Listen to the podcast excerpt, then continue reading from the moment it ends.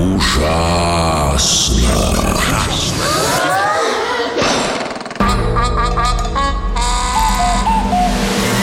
Ужасно интересно все то, что неизвестно. Привет, ребята! С вами Андрей Маснев и в эфире детского радио очередной выпуск программы «Ужасно интересно все то, что неизвестно». А знаете ли вы, что...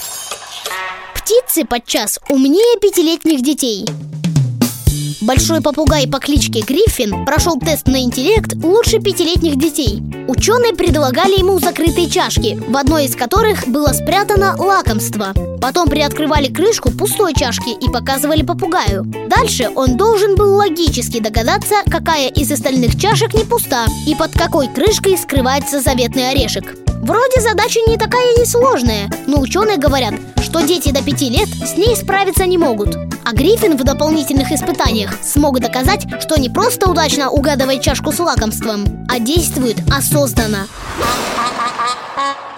А знаете ли вы, что... Смартфоны отвлекают от учебы. Это все понимают, но не понимают, насколько. Одна канадская учительница решила показать, насколько сильно телефоны мешают учебе. Она предложила ученикам простой эксперимент. Во время урока все должны были включить звуковые оповещения на своих устройствах и при каждом таком сигнале рисовать палочку на доске. Надо ли говорить, что к концу урока доска была изрисована полностью?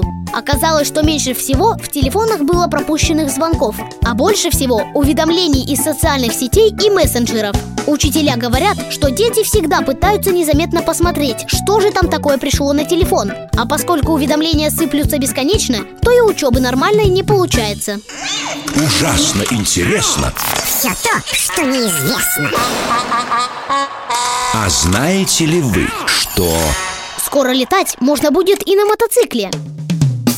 Японская компания начала разрабатывать летающие мотоциклы. Она обещает начать их продавать уже в 2022 году. Сейчас эта фирма делает разные небольшие дроны для доставки грузов. Но инженеры уверены, от дрона до мотоцикла один шаг. Их двухколесный транспорт сможет подниматься на несколько метров над землей, а специальные сенсоры защитят водителя от столкновений со зданиями и другими летающими мотоциклами. Создатели полагают, что этот транспорт будущего больше всего пригодится в тех местах, где вообще нет дорог. Но и жителям больших городов должно понравиться облетать пробки по воздуху. На этом все. С вами был Андрей Маснев и программа Ужасно интересно все то, что неизвестно.